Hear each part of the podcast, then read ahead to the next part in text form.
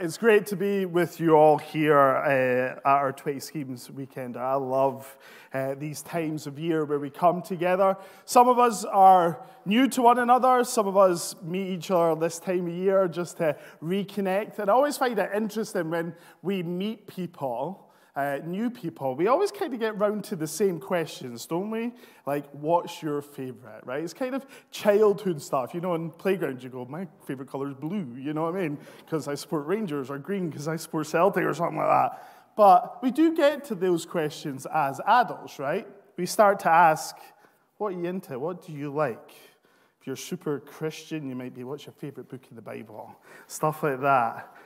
But one thing we gravitate around to that causes a lot of challenge is what's your favorite movie, movie or music, right? They often polarize us. So I wonder if there's anyone brave enough here today to share their favorite movie with us. There's a new movie out called uh, The Marvelous Talent of Nick Cage, and in that movie, Javi says his favorite movie is Paddington 2 because it made him want to be a better man, is what he says. He's crying watching it. What's your favorite movie? Someone be brave. Give me a movie you like watching again and again. Director's cut only for Sam, right? Yeah, good, good. Superheroes for Sam. Anyone else? What was that? I have no idea what that movie is. Is, that in black and white? Someone shouted Harry Potter. Yeah, so you can see even in here, quite uh, unique movies that we are into. Uh, generally, in lists, uh, Avengers, Harry Potter, Shawshank Redemption. For me, one of my favorite movies of all time is Saving Private Ryan. I think it's a banger of a movie. And the way that movie opens, I think most of us will remember. Spoilers, but it is like 20 years old, so you may have seen it. Um, the thing falls to the front, and these young men run out onto Normandy Beach, and the guns are still there. The, the start of the start half hour of that movie sets the tone for the movie. It's horrific. There's bravery.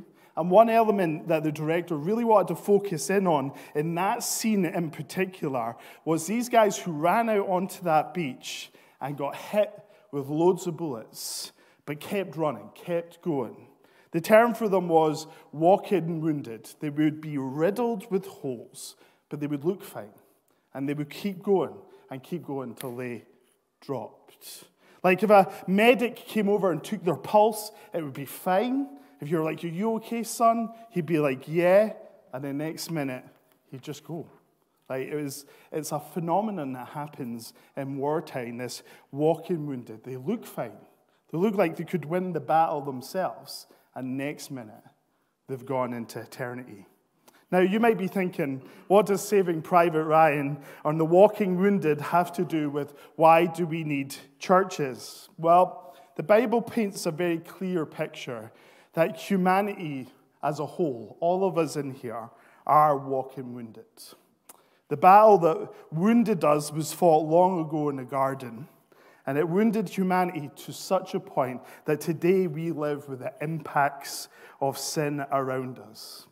Some of us here today might be fighting hard, fighting well, but without the gospel, we are really wounded. We might feel strong, but we could be gone in a moment. Therefore, we need churches as medics of the soul who speak into our woundedness, who challenge our sinfulness, and lift our eyes to the wounded one that is Christ. As Isaiah writes, he says this, but he was pierced because of our rebellion. That's the sin language, right? Crushed because of our iniquities. Again, sin language punished for our peace, and we are healed by his wounds, right? So, why do we need churches? Well, because we are dying, and we're dying of unseen wounds. And left untreated, we will go to a hellish eternity that is without God. That's how the Bible describes hell as godless, right? Why do we need churches? Because they are armed, as Sam already said, with the good news of Jesus Christ, with this word of hope that says, Sin does not need to have victory over you. Even wounded, weary you today can find new hope in Jesus Christ. So, to help us focus our time on these great realities I've just panned out for us, we're going to look at Jeremiah chapter 17. So, if you have a Bible, smartphone, uh, flick it open to that. We're going to pick up the text in verse 9, and we're going to read to verse 15. Now, what we're going to do this afternoon, or this morning, sorry, together, is we're going to look through it from 9 to 15, and then we're going to backpedal back through the passage. Now, I know what you're thinking. You're thinking, Chris, you only wrote a 20 minute talk and you're trying to stretch it out to 40. Kind of be right. Nah, it's actually quite good to go through it backwards sometimes to help us really feast on what this passage is saying for us. So I'm going to get one of our mm, uh, church members up in Merkinch to come and read for us. Kate O'Tanis is going to read this section for us. So that's Jeremiah 17, verses 9 to 15. Okay.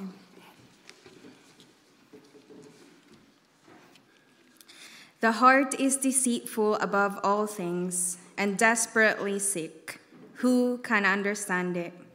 I, the Lord, search the heart and test the mind to give every man according to his ways, according to the fruit of his deeds. Like the partridge that God gathers a brood that she did not hatch, so is he who gets riches but not by justice. In the midst of his days, they will leave him, and at his end, he will be a fool. A glorious throne set on high from the beginning is the place of our sanctuary. O Lord, the hope of Israel, all who forsake you shall be put to shame. Those who turn away from you shall be written in the earth, for they have forsaken the Lord, the fountain of living water. Heal me, O Lord, and I shall be healed. Save me, and I shall be saved, for you are my praise. Behold, they say to me, Where is the word of the Lord? Let it come.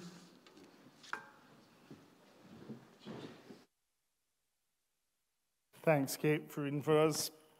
So, why do we need churches? Well, verse 9 the heart is deceitfully wicked above all things and desperately sick. Who can understand it? We need churches because we have heart problems, right? Our hearts are deceitful beyond anything, meaning they are class liars, right? Our hearts lie to us. Our hearts aren't just liars, but they are sick desperately sick, meaning terminal. This illness is holistic, it's throughout that whole organ.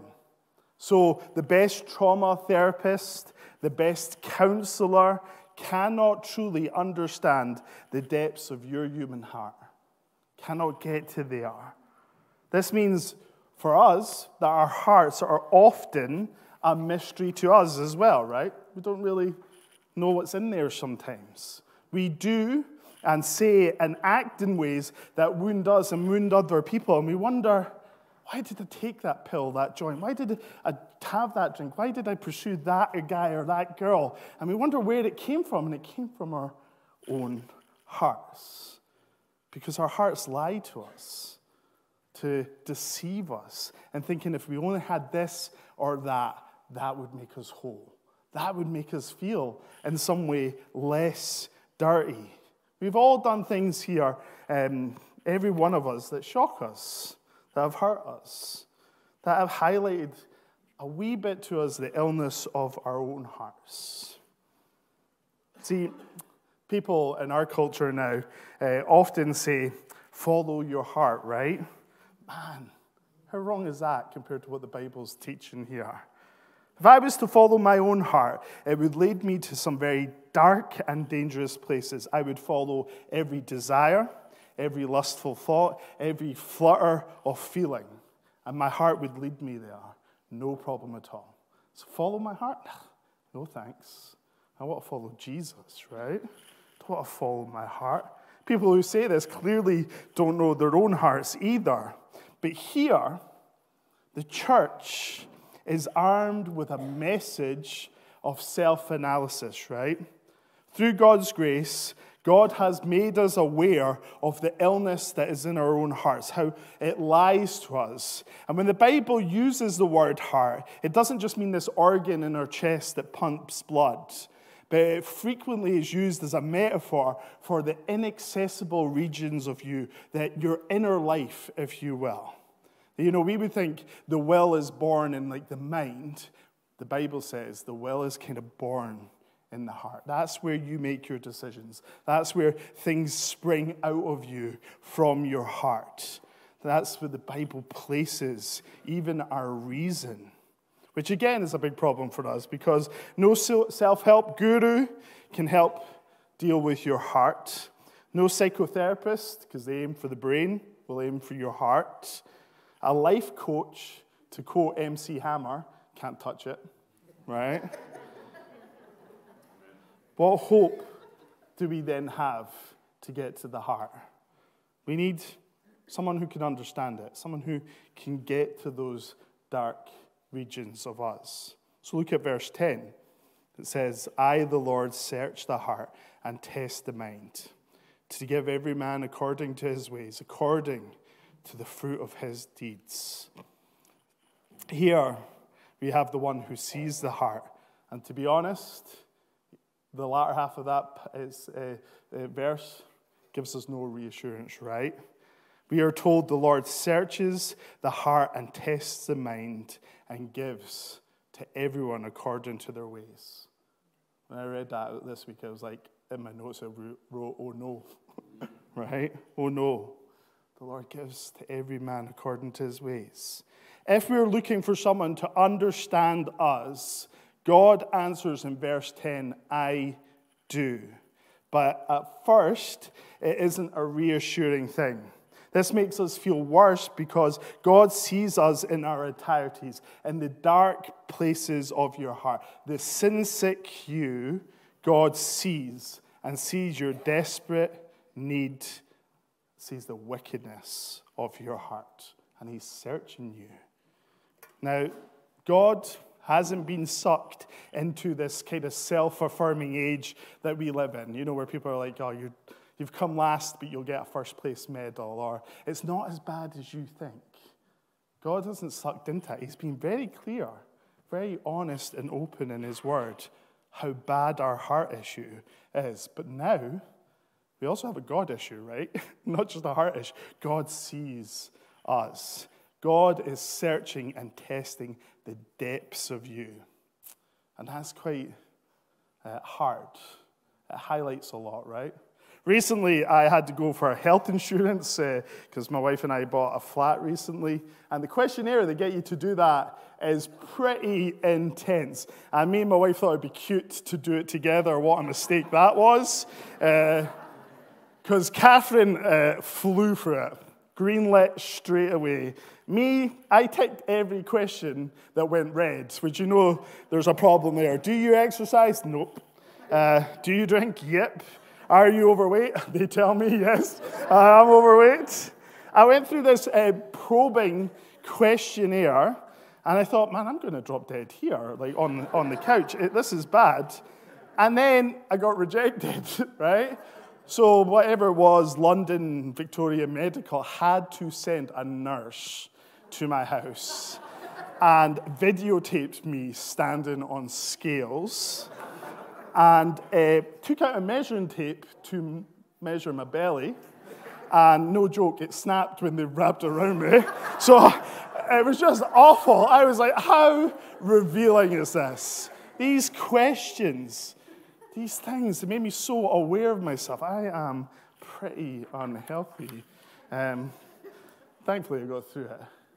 But God searches deeper than that. That's quite uncomfortable. That's quite show, right? And that was just me and this nurse. Here, the God of the universe looks at your heart and is searching it. And what he finds is a sin sick sinner, right? And if we think, oh, I just need to okay, get on with my life and prove God wrong by being good, nice, successful, powerful, rich. Kind of, I'm going to do it my own way. Well, look at verse 11. Like the partridge that gathers her brood, that she did not hatch, so is he who gets rich, not by justice. In the midst of his days, they will leave him, and at his end, he will be a fool. Here, the partridge is not Alan Partridge, it's a type of bird that gathers good things to itself throughout its life. But this brood, like the children of, or the offspring of its life, are not its own, right? She did not hatch them, but she accumulated them over time. And they've gathered around her. So, this partridge, if you looked at it in life, you would think that's success. That that person's got a full life, a rich life. Look at all the things that they have, right? But then this text says there's a problem here, and that problem is justice. At the end of the day, before God's justice, this will all be nothing. It'll all go. Doesn't account to that person's life at all. All these good things. It's like one of my uncles. Um, he borrows everything from everyone. Do you know a guy like that? Like if you walk into his shed, he's got every power tool imagine, from Milwaukee to De- DeWalt, Makita. He's got everything. You're like, man, this guy could build a house. And then you start looking at these tools, and it's like John, James. None are his, right? If everyone was to come and take it away, what they owed, he'd be left with nothing. They're not his. His shed would be empty.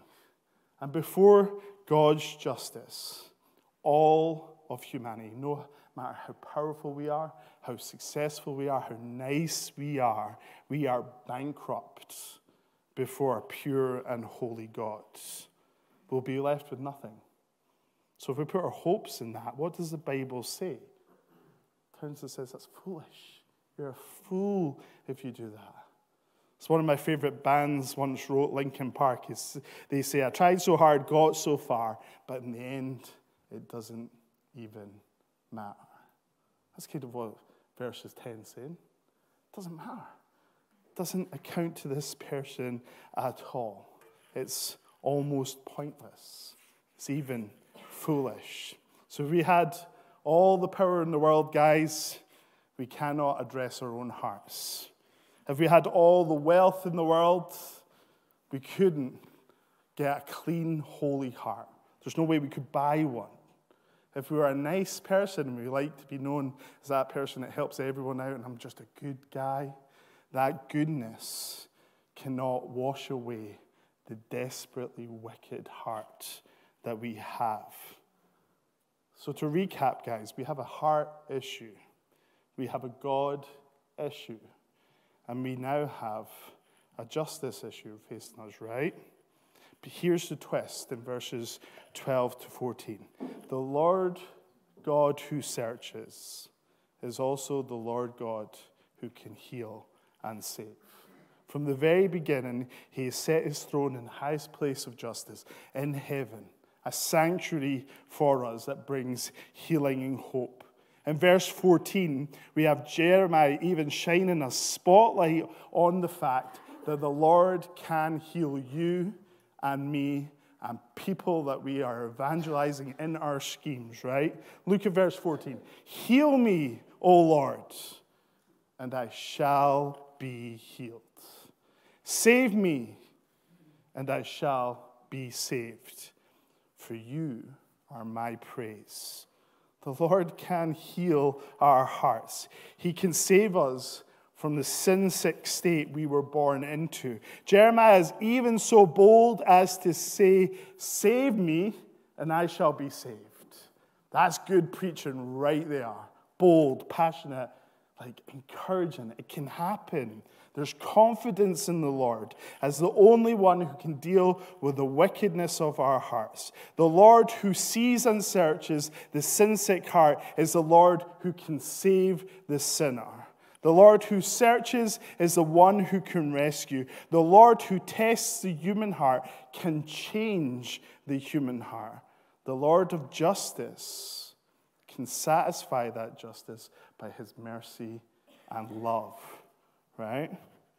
God has given us a means of hope in the Lord.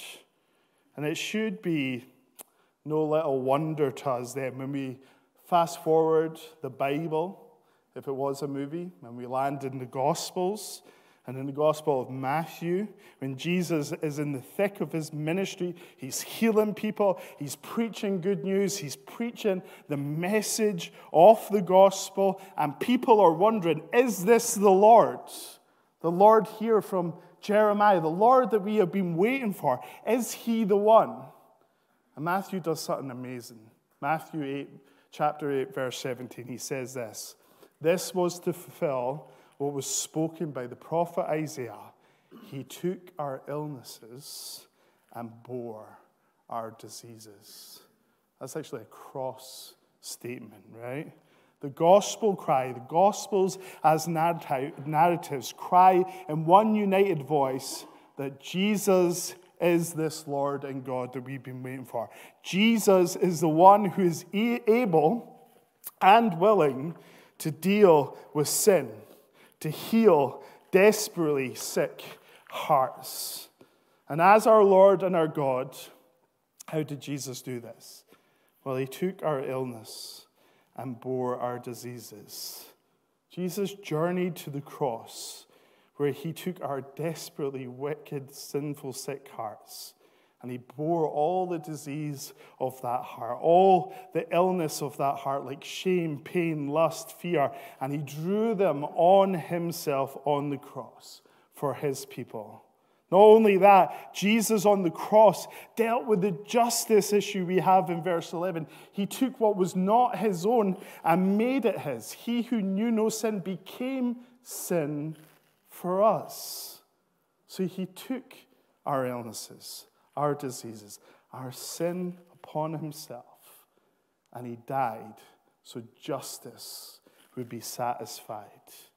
But not only that, on the cross, supernaturally, um, a way it's a mystery to me, Jesus was doing surgery on his people, on his church, to replace their sin sick hearts with healthy, holy hearts that have the ability to worship and praise Him.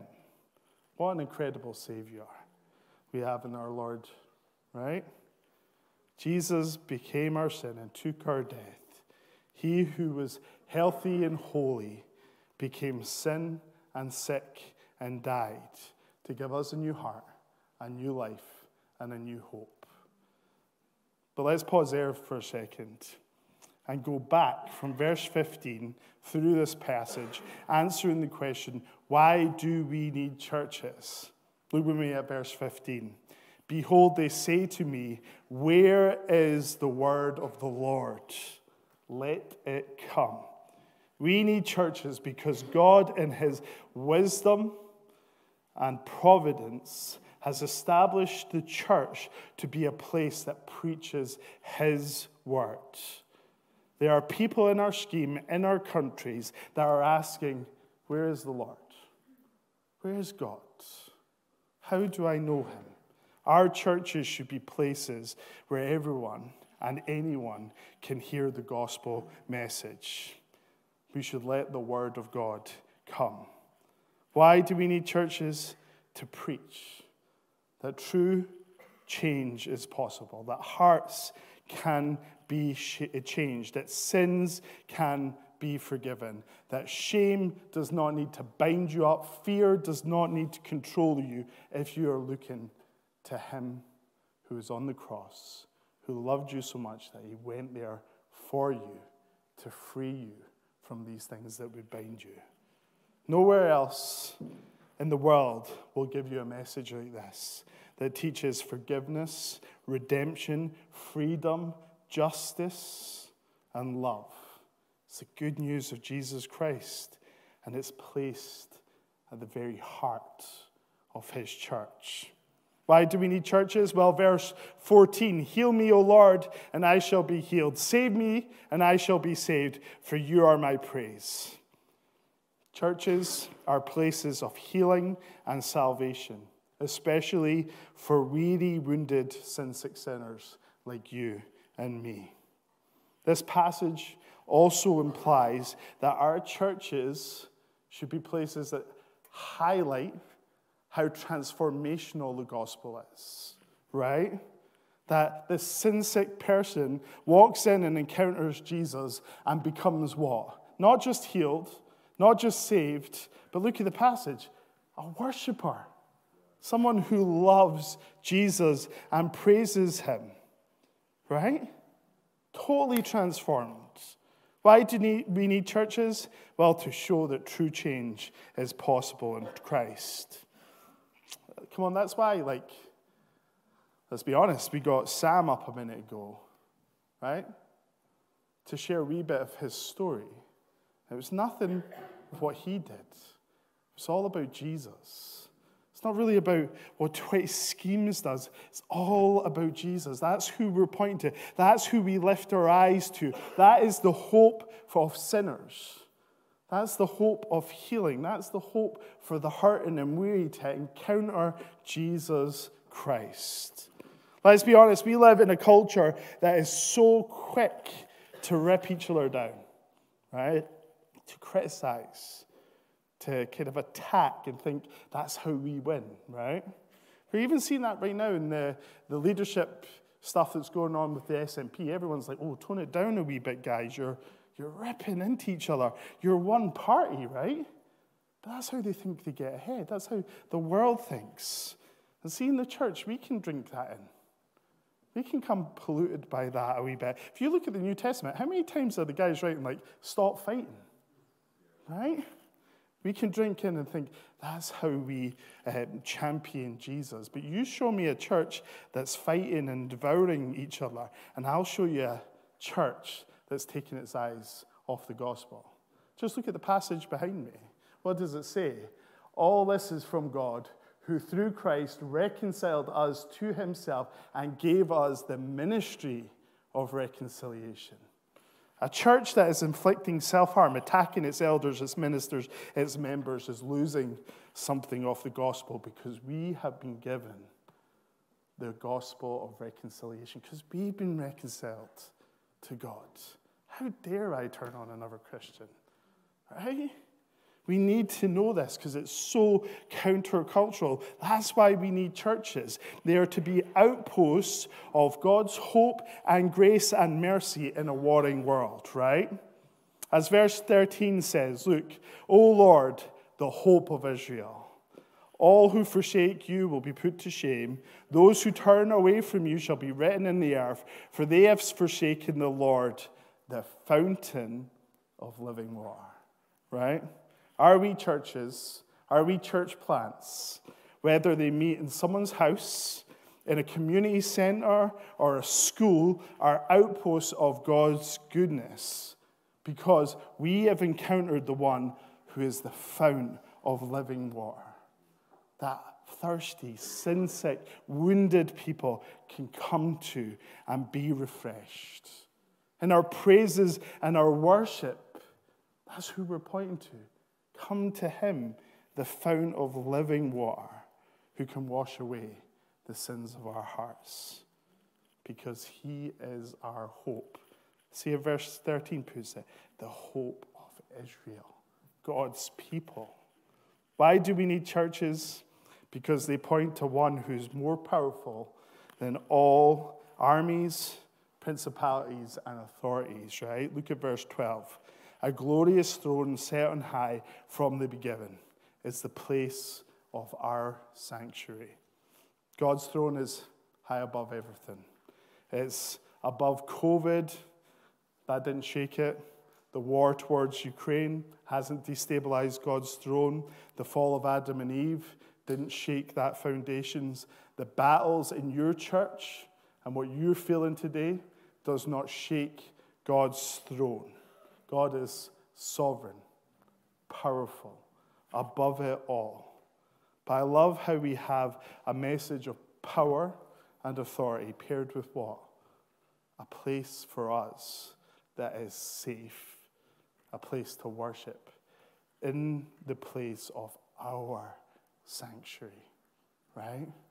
So when we're fighting in the schemes and it just feels like, man, the devil is going out and snatching people. The guy who's so close to faith, you meet coming out of the pub, bouncing because he's on jungle juice and everything like that. And you wonder, well, what's going on? We can go, we can go to Jesus with that and find peace in him and trust him because his throne is above it all. It's high, secure, unmovable. This is a safe throne and a sacred place. And because of Jesus, we have the right as his children to go there before his throne. We can go there wounded, weary, and find rest.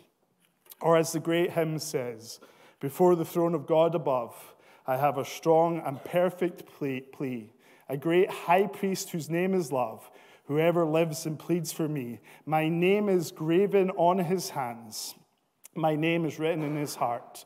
I know that while in heaven he stands, no tongue can bid me thence depart. There's no way to get away from it. When Satan tempts me to despair and tells me of the guilt within, upward I look and see him there who made an end to all my sin.